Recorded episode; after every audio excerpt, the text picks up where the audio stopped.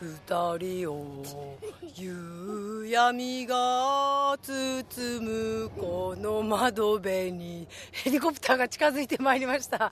はい、えー、キキ旅2000 miles 旅人の安田美香です。わっしょいしょーい。ということではい。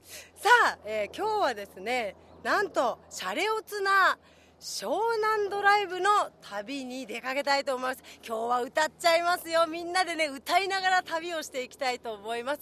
え題してルート134ドライブ歌の数だけ抱きしめて！ということで今日はですねオープニングは、えー、大磯町のえ湘南平という山の今頂上この展望台からスタートしたいと思います。ここで特別ゲストをお招きしています。安田家の皆さんですこんにちはおはようございますえーとですね私の父と母と、えー、そして息子と娘全員来ちゃいました本当すみませんさあねえー、もうねなんとってもうちの実家この湘南平の麓なんですよ歩いて10分ということでここはねあの桜の名所でしてねちっちゃい時よくね来たよねお花見にねお父さん喋って喋って。はいはい。はい。おはようございます。いやこの展望台素晴らしいですよ。富士山が見えて。あっちは？箱根？箱根です、うん、あとね、えー、奥には大山丹沢が見えてぐるーっと回るとねこちら側海が広がってキラキラして綺麗ですね。あの向こうに見えるのが茅ヶ崎。江ノ島。鎌倉逗子となりますねで今日これから行くところ一望のもとですからちょうどいい出発場所じゃないでしょうかね。なるほど。あのね国道134号線がねこう海岸線沿いにずっと伸びてるのが見えますねここからね。であの134号線のいろんな町を湘南っていうんですけどもこの湘南っていう名前はこの大磯から始まったそうですので、まあ、今日の出発場所としては、まあ、ふさわしい場所じゃないでしょうかね。ねでもここはほらテレビ塔があってね赤と白の塔が立ってるんですけども。しかもここ恋人の聖地でして夜景がすごく神奈川県で一番綺麗だと言われてますんで夜になるとここでみんなで恋人が集まって、はい、えー、記念の南京錠南京錠をつけてくると恋が叶うと言われてますのでぜひ皆さんまだあの相手を探してらっしゃる方は来てください。なんだ観光協会の方かな？これは大磯町の。いやでもね言ってるそばからここあの展望台のねこう手すりに南京錠いくつかかかあいっぱいかかってる。うわそんな素敵なラブラブスポットでもあるという。いやーでも気持ちいいですね。今日ねちょっとまだ春霞で少し霞んでますけどもヤッホーって叫びたくなるような場所だね。せーの。ヤッホー。さあそれでは、えー、ルート134ドライブ出発です。行ってきます。イエイイエイ。聞き旅2000マイルズナビゲーターの松本英子です。この番組は日本列島を北から南までおよそ2000マイルを旅しながらその土地に暮らす方々と出会い歴史や芸術食文化などの魅力を聞きその街ならではの音に触れ合う旅番組です。そして今回の聞き旅のテーマは湘南ルート134ドライブ。歌の数だけ抱きしめて前編です。そろそろ春の気配そしてその先には夏そんな爽やかなシーズン突入ということでルート134のドライブ旅をお届けします。国道134号は大磯から横須賀まで総延長およそ60キロ。ここをドライブするとき聴きたくなる音楽といえば湘南サウンドですよね。加山雄三さんから始まりユーミンサザン TUBE。そして最近では気まぐれん湘南の風などがこの地から生まれました。そんな湘南ドライブを実は隠れ湘南ガールの旅人安田美香さんが134号線沿いのスポットの紹介。そしてもちろん新旧織り交ぜた湘南サウンド全開でお届けします。オープニングからご家族が登場されてびっくりしましたが安田美香さんのお父様本当にお話お上手でしたよね。さあ一体どんな旅になるんでしょうか。ぜひホームページで旅日記動画をチェックしながら聞いてみてください。聞き旅2000 miles 今何時？そうね大体ね。今何時？まだ果てて。おうお今何時？まだ早い。さあ、えーまさかの安田家総出での、えー湘南平のオープニングを、えー終えましてですね。今134を走っております。快適ドライブスタートです。いやいいですよ。もう右手にはほら見て見て。うわ綺麗。海がキラキラキラキラしてるのが見えますね。ちょっと窓開けてみましょうか。はい。うー もうね何でも楽しいねこれね。本当に窓開けただけで大喜び。楽しい。これがドライブですよ。えーもうね今日は。風が入ってきたとかあそう。もうねあの冒頭から父親の方がレポートがうまいっていうことが証明されましたので今日はねもう聞き旅一行みんなでねこう歌いながらさあ本当ねあ潮の香りしますね。若干ね。いやいやいや。ね気持ちいい。そうそうそう。ほら松並木が切れて海がパーッとね見えて。いやーこのね134はねいろんな映画とか歌とかねもう舞台になってますからね、えーそうそうたるだってまああの加山雄三さんから始まりねサザンオールスターズさんでしょ？でも最近では気まぐれんとか湘南の風とかね。いろんな人がやっぱりねこの湘南のこのね134に思いを馳せてね。ドライブしてるわけです。私もちょっと今日はあの中山美穂さんになりきってドライブしたいと思います。私のことは美穂って今日呼んでください。あれ静かになってるけどみんな大丈夫？ついてきてる？ちょっと気合が足りないんじゃないの？今日歌っていくよ？ねえみんな何がいいかな？茅ヶ崎だからね今。茅ヶ崎ね今、えーそうですね、えー134というねあの青いこう標識がずっと、えー道のね横に出てるんですけれども今茅ヶ崎あたりを通過しておりますね。あの見えてきたな丸いマンションあれ？あれ？あれじゃないか。あれがあれですよね。加山雄三さんのあのもともとホテルがあった場所でございますよこれ。あの桑田佳祐さんがそこのホテルで昔アルバイトしてたというえまあ今はなくなってマンションになってますけどもね。やっぱなんか高級な。実在したのはパシフィックホテル茅ヶ崎という名前で今取り壊された跡地にはあのパシフィックガーデン茅ヶ崎というマンションが建っていると。はあ海を望むね、まあ、ここにね、えー歌にもなってますよ。ほらホテルパシフィック。真夏のパシフィックをてをでしょ？これでしょ？チャラチャチャチャチャラチャラチャラチャチャチャチャチャいやここは橋渡りますよ湘南大橋渡りますふうわもう気持ちいいヤッホーあヤッホーじゃないか海だもんねすごいすごいほらキラキラキラキラと右手にはもう海サザンのナンバーから始まりました聞き旅もうすごいテンションマックスの今回の旅人安田美香さんの歌声を聞けば楽しさ十分伝わってきますよね。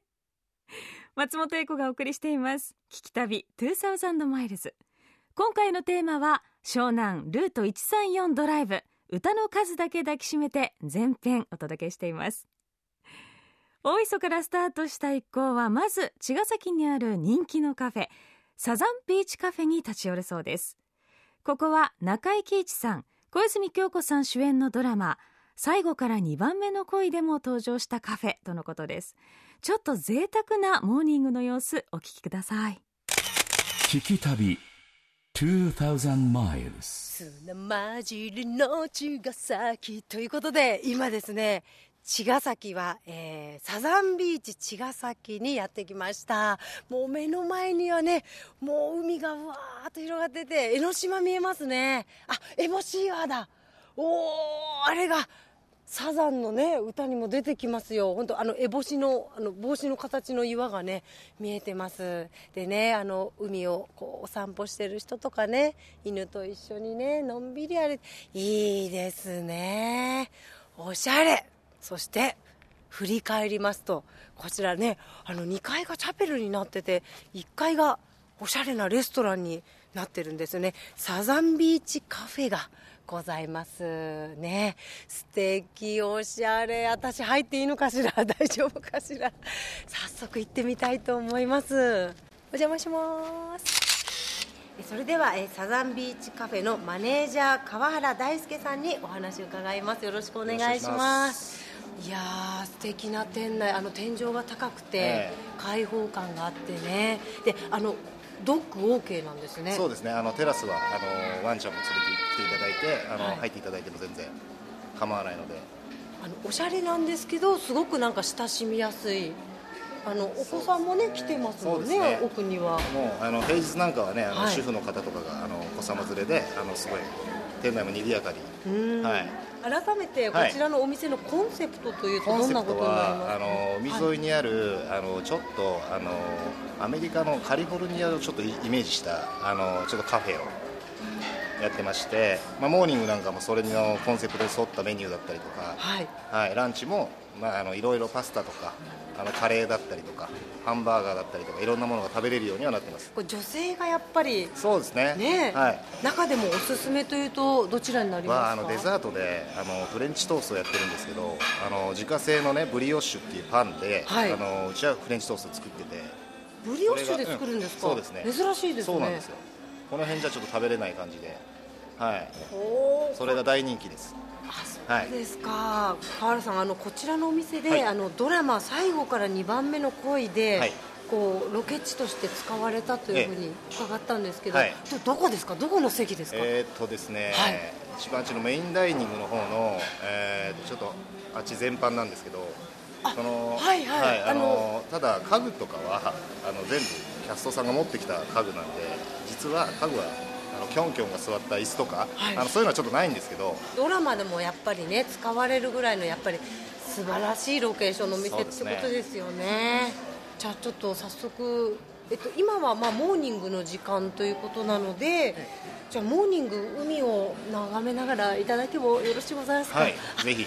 ありがとうございます。じゃあちょっ食べてください。といただいてみます。はい、聞き旅2000 miles はい、お待たせしました。どうぞ生ハムとたっぷりフルーツのフレンチトーストです、はい、素敵。カリフォルニアじゃないですか。カリフォルニアですか。はい。はい、もうイメージして野菜とフルーツをねたっぷり使って。あとポテトサラダを添えたんですけどあこのポテトサラダもあの、はい。今すごい注目されてるあのスーパーフードって呼ばれるキヌアが入ってるんですよ。キヌア、はい女子が今大注目のえキヌアも入ってんですか、はいキヌアとコーンドビーフっていうあの牛バラ肉をねじっくりこう煮込んであのほぐしたちょっと柔らかくして。わしかしすごいボリュームですね。これおいくらですか？これは、えーと800円。はい。えーこのボリュームででドリンク。ドリンクバーもついてます。あらはい。さあこれがブリオッシュですですね。噂の。すごいいちごにキウイフルーツにパイナップルにバナナにそして生ハムがドーンと乗って、えーいただきます。あ柔らかい。あなんかナイフなしで切れますねこれ。そうですね。ふわふわな。いただきます。ふわふわですね、やっぱブリオッシュを使ってるってとこがポイントなんですね。ちょっと、あの今流行ってるフレンチトーストを、まあ、うちなりにちょっとアレンジして他じゃ食べられないフレンチトーストを作りたくて。うん。ここにフレッシュなねこのフルーツと美味しいです。これは輝く海を見ながら気持ちがこう広々としますね。いいですね。もう働いてて幸せだと思うしあの、ね、そういうところをお客さんにもっともっと来てもらって、ね、ゆっくりと、ね、朝過ごしていただけるのが一番お店としても嬉しい限りです。ディナーも楽しめるということで、テラス席もありますしおしゃれなかつ親しみやすいお店だと思いますね。お話を伺ったのはえサザンビーチカフェのマネージャー川原大輔さんでした。ありがとうございました。ありがとうございました。ありがとうございます。湘南ルート134ドライブ。歌の数だけ抱きしめて前編と題してお送りしています。聞き旅2000マイルズサザンビーチカフェでモーニング贅沢ですよね。ブリオッシュのフレンチトーストも美味しそうでした。とっても気になりましたけれども。ここは季節を問わず多くのサーファーが訪れるサザンビーチ茅ヶ崎の浜辺に沿った遊歩道を歩くと見えてきます。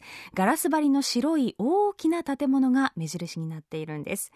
ドライブ途中にここでティータイムなんておしゃれでいいですよね。絶対気持ちいいですよ。さあ一行は茅ヶ崎から江ノ島へ向けて走ります。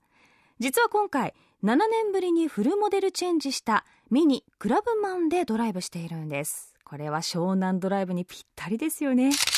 聞き旅2000 miles さあ今回の湘南ドライブはですね新型ミニクラブマンに乗ってドライブをしております。あのね内装がすっごくおしゃれなんですよ。可愛い。あのいろんなところがね丸いんですよ。あのこうドアを開けるこのドアノブもまん丸ですしあのスイッチ類もちょっとレトロカーの雰囲気もありつつかわいいおしゃれですね。であの広い中が。ね見に行ってもうちょっとこう中がキュッと狭いのかと思ってたんですけどすごく広いんですよね。4ドアで。であの後ろのトランクも観音開きでこう広く開くんで荷物もねどんどん入っちゃいますよね。すごい広いですよね快適。いやこれねデートにいいんじゃないですか？さあそうこうしているうちにね江ノ島も見えてまいりました。うわー。いやこれぞ湘南の風景ですよ。ねえ松並木の向こうに見えております。いやーいいね。聞き旅2000 miles 江ノ島が雨にあこんにちは。どうも。はい。えー、私はですね今車を降りまして江ノ島の中をねぶらり散策しております。でねあのいい匂いするんですよ。あのいろんなお店が並んでるんですけど焼きハマグリとかしらす汁とかね。いややっぱ海産物のねいい焼いてるいい匂いがあ美味しそうだなこれ。あそして見えてきました。あらこれ鳥居がドドドーンと江ノ島弁財天って書いてあるんでしょうかね。参道がねずーっと伸びております。わあ素敵。レトロな感じですね。周りにねいろんなお店があって。あ修学旅行かな？中学生？あ小学校6年生です。あらまあ4人でね女子会？今日は。ねえしらすパン買ったの、はい。どう？お味は？美味しいです。美味しい？しらすの味する？します。あら。あらそうですか。ありがとうございましありたがとうございますにぎわってますね。さあ参道をちょっとねあの折れて細いさらに細い路地に入ってまいりました。古いこう石垣の中をねでお食事処があったりなんかして。あなんか向こう開けてきましたね景色が。ああそれでねまた階段を降りて海にこう向かっていくね。細い路地いいですね。こんにちは。ここは何ですか？あのボードですか？これいっぱいあるの。カヌーです。あこれカヌーですか、はい。ひっくり返ってるけどここに人が座ってはい。漕ぐんあえー、えこの目の前の海からカヌーで出るんですか？そうですはい。えー、聞き旅2000 miles 大好き。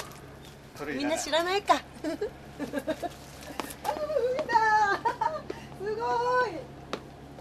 うわー見えますね向こうまで。おお海は広いな大きなところ。わっほーい。気持ちいいです。ああらいますよ。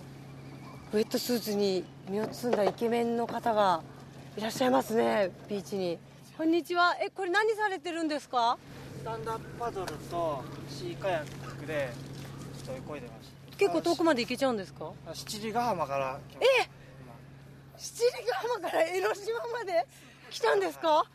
息上がってますもんね。お疲れ様です。え時間どれくらいで来ましたか？11時半から出たから30分3 4 0分ぐらいです。あでもそんな早く来るんだ。えー、すごい。え寒くないですか？3月だと。いやまあもうお互いです。もうあったかいに入るんですね。あそうですか。えすごい。えなんか面白いですね。立って乗るんですか？そうですはい。へええみんなお友達ですか？そうですはい。大学？ちょっと生大学ではいそうですか。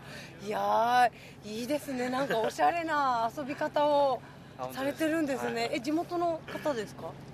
僕はははいい。地元で横浜。横浜です。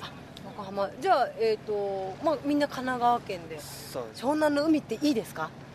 湘南の海は最高ですね。は 最高です最高ですい日差しも海の匂いもうん。もう体中で今日は味わってはい。しました。キラキラしてますもんね。他の海とか行かれたりもします？全国の海。いやーもうここら辺家僕は近いんでここら辺スイスイ遊んでますここら辺で、まあまあ、いろんなところも行ってみたいですけど。海のない生活なんて考えられないですねじゃあね。そうですね。ねえ。はい、今は楽しいですそれが。ありがとうございます。すいません急に急にお話伺ってありがとうございます、はい。ラジオの収録なんですけどすい。ませんありがとうございます聞き旅2000 miles 松本英子がお送りしています。聞き旅2000マイルズ。今回は湘南ルート134ドライブ。歌の数だけ抱きしめて前編と題して旅人安田美香さんが旅をしています。江ノ島でイケメンのお兄さんたちにインタビューもしてノリノリの安田さん。さあ一行は続いて鎌倉へと向かいます。まず日本一いやアジア一有名になった踏切に立ち寄るとか。鎌倉のアジア一有名になった踏切。一体どこなんでしょうか？聞き旅さあ江ノ島を後にしましてねまたルート134に戻っていきます。あ鎌倉市に入りました。もうここ鎌倉なんですね。江ノ島を少し東に走ると。あおおまた開けてきましたね景色がね。あらずーっと先まで見えるよほら。あらあ江ノ電。左に線路が現れました。江ノ電ですねこれまたちょっとこの風情があっていいですよね。わあおしゃれ。これなんか恋したくなっちゃう。もう恋がしたい。素敵。この江ノ電でなんか誰かに出会いたいねこれね。すごい。このね線路道路海っていうこの本当に3つ平行に並んでる場所なんてなかなかないと思うんですが。あ江ノ電鎌倉高校前っていう駅がありますね。この踏切ですか？日本一有名な踏切。聞き旅2000 miles さあ車を降りましてまさに私は今あの鎌倉高校前の横の踏切に、えーおります。たくさんねあの写真撮ってる方いらっしゃいますねやっぱりね。いやでもここ素敵ですね。やっぱあのー結構ね急な坂をこう降りてきて踏切に当たってもう目の前が海。あなりましたね。でもここ「スラムダンクで有名にね今なってますけど昔からいろんな映画やドラマでね撮影で使われてきた場所なんだそうですね。いやいやこれ人と江ノ電と電車と海っていうなんか本当ここはね独特の湘南ならではの景色ですよね。あ江ノ電来ました来ました。ほらえ藤沢から鎌倉の方に向かうのかな？ね鎌倉行きってあ来た来た。おーいこんにちは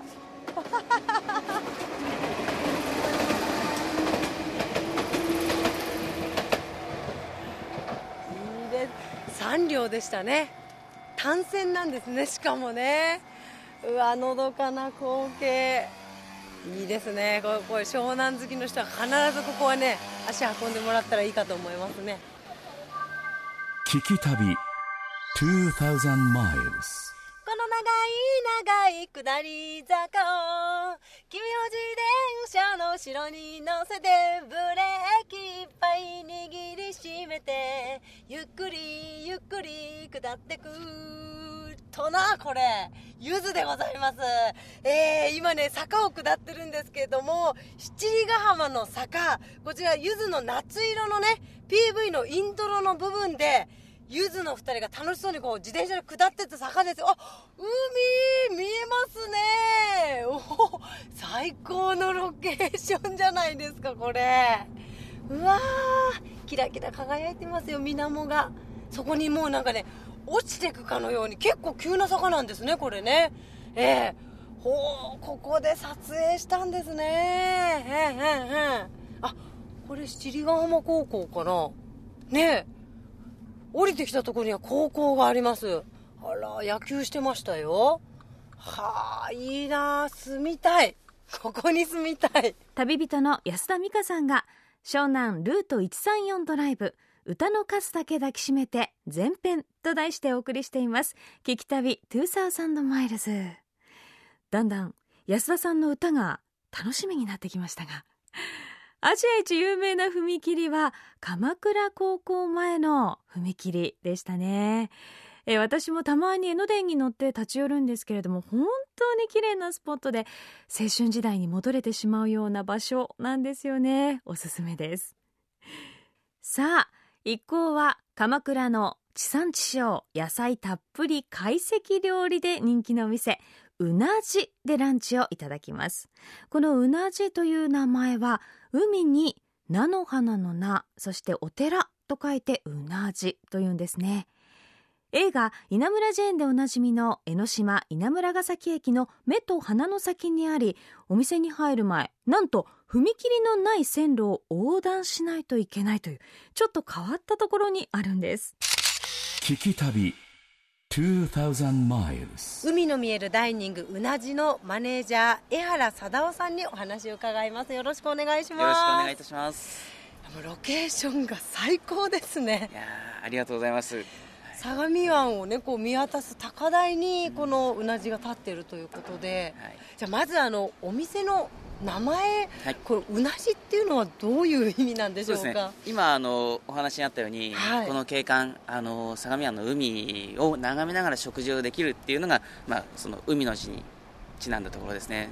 それと、えー、菜野菜の菜ですけれども、はい、これはあの地元の野菜を使った料理を食べれる場所を提供したいという意味でその「菜」という字を使いました。こちらだと鎌倉野菜になるんですか？鎌倉野菜ですね。そしてうなじの字は寺って書くんですね。そうなんです。面白いですねこれ。はい、はい、あの若い方あのそれから小さい方、まあ、老若男女、はい。えーと、いろんな方が癒しをもあの楽しめる、うん、まあ、憩いの場としてあの、うんうん、使っていただけるようなお店にしたいっていう、ね、願いから、まあ、あのこの「寺」っていう字をあのイメージとして使わせていただいてますあのこちらのお店は、ドラマ最後から2番目の恋で、はい、あのきょんきょんさんと中井貴一さんがね、はい、こうねそうなんです。いらっしゃったんですよ。お茶をしてたっていうシーンに使われたんですよね、はい、うち今うなじってこれ和食のお店なんですけども、はい、その時はあのここのシチュエーションハワイアンのカフェに変わってたんですよ。そういえばそうでしたよね。なんかトロピカルジュースとか飲んでましたもんね、えー、やってましたね。はい、まあ、これもありなのかなっていうのをちょっとね。聞き旅さあそれではもち豚と鎌倉野菜のしゃぶしゃぶセットいただきたいと思います。こちらが前菜になりますか？そうですね。あの季節のお野菜をそれぞれこう一品ずつテーマにして作った料理ですね。あの4つこうお皿が並んでいてすごい。例えばこれはど何でしょうか？それはあのキャベツを使ったお豆腐なんですよね。キャベツの豆腐？はい、はいその上にきゅうりとのジュレみたいなのが乗っていて味噌になってます。であの鮮やかなオレンジ色のソースがかかってますね。これは？これは黄水って言います。黄水卵の黄身とおソークを合わせていて作るソースなんですね。これがあのキャベツと相性がいいんです。はあ和食のソースですね、はい、まさに。でその上にあのキャベツ。芽キャベツですね。芽キャベツと、はい、あとは鴨の燻製とミニトマトも合わせてますね。いやーなんか食べるのもったいないですけれども じゃあまず前菜からいただいてみたいと思います。うん。お出汁が効いて和食のもう美味しいとこがぎゅっと詰まってる感じですね。あちょっとお豆腐食べてみますねこれ。美味しい。野菜の風味がしっかりしますね、ね、キャベツですよキャベツ。そして前菜をいただいてからしゃぶしゃぶが登場するということであの今目の前に私の目の前にお鍋グツグツとこうねお湯が沸いているコンロがありましてその前にねお野菜がこれはまた珍しいですね目にも、はい、えっ、ー、と豚肉でお野菜が巻いてあると、はい、おおあのネギやしいたけ揚げが入ったね。結構具がしっかりした、はい、あのつけだれが横にありましてじゃあこれいただいてみます。わ湯気がすごい。いただきます。これじゃあ一口でバクッとい。っちゃいますね、結構大きいですよこれね。いただきます。うん。うんおいしいこのつけだれがサバとカツオの2種類のあの出汁を使って作ってるんですよね。うん。本当に野菜が食べ応えがありますね、はい、結構ねあの2 3 0秒ですか？あの入れましたね。はい。お鍋に入れたんですけどそれでも野菜がシャキシャキしてます。あの噛み応えがしっかりして野菜の味も濃いですね。それがやっぱり鎌倉野菜の特徴の一つなんだと思うんですよね。これ全国の方にぜひ食べていただきたいですね。はいそうですよね。うん。あの和食っていうのがやっぱポイントですね。ですね。はい。あのゆっくり食べられるんですよ。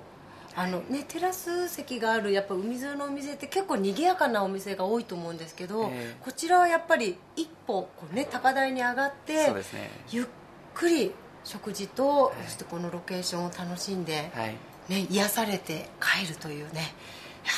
皆さんぜひ足を運んでみてください。聞き旅2000 miles 稲村ヶ崎は今日も雨。はい稲村ヶ崎にやってまいりましたいやここも絶景でござんすよ。あの振り返るとこうちょっと崖がこうせり立ってるような感じでね後ろにこう山があるんですね。で目の前には江ノ島が見えましてなんつうんですか立ちこぎしてる人たちがいますね。パドルセーリング？なんか立ってこいでますよほらボードをね。そう。でね、まあ、ここはねやっぱりあの映画「稲村ジェーン」でねまあやっぱりなんといっても有名ですよ。ね、えー、桑田さんが監督された映画ということでね。いやいい。私歌っていいんですか？まだ。もうなんか若干あのスタッフの皆さんが疲れてきてるっていうね。四六時中も好きと言って夢の中へ連れて行って。て忘れられないほどそう。ちょっと大丈夫？気持ち悪くなってない。大丈夫。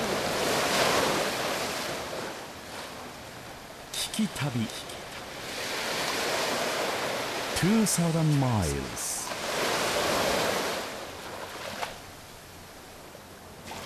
湘南ルート134ドライブ歌の数だけ抱きしめてということでね、今回の旅をお届けしてまいりました。えー、ね、ルート134が始まる大磯からスタートしましてね、まさかの安田家総出演という オープニングから始まりまして、茅ヶ崎で江ノ島、七里ヶ浜、稲村ヶ崎と来ましてね、今ちょうど右手に由比ヶ浜の海を見ながらドライブをしています。いやー、よかったですね。やっぱね、ここぞ湘南っていうね、おしゃれな空気感に包まれてね、私もすっかり中山みぽりんになりきってドライブを楽しむことができました。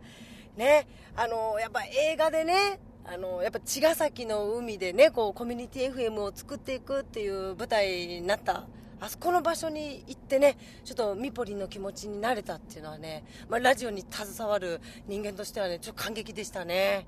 はい。で、やっぱ江ノ島のあの辺りはね、おしゃれで華やかですよね。まあ本当に134号線沿いにはそれぞれの海があって、まあ、それぞれの街があって、それぞれの人たちがいろんなライフスタイルでね、楽しむでいらっしゃるんだなというのを感じることができました。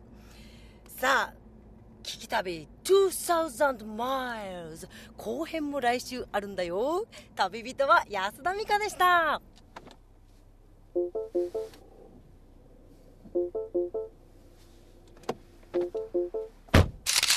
湘南ルート134ドライブ。歌の数だけ抱きしめて前編と題してお送りしてきました。聞き旅2000マイルズもうまさに一人ジュークボックス状態で歌ってレポート歌ってレポート。安田美香さん大忙しでしたけれどもドライブ楽しそうでしたよね。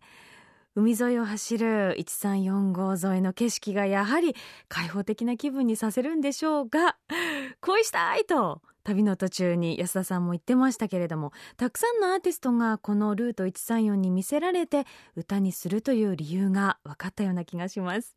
さああなたも湘南ドライブしてみてはいかがでしょうか？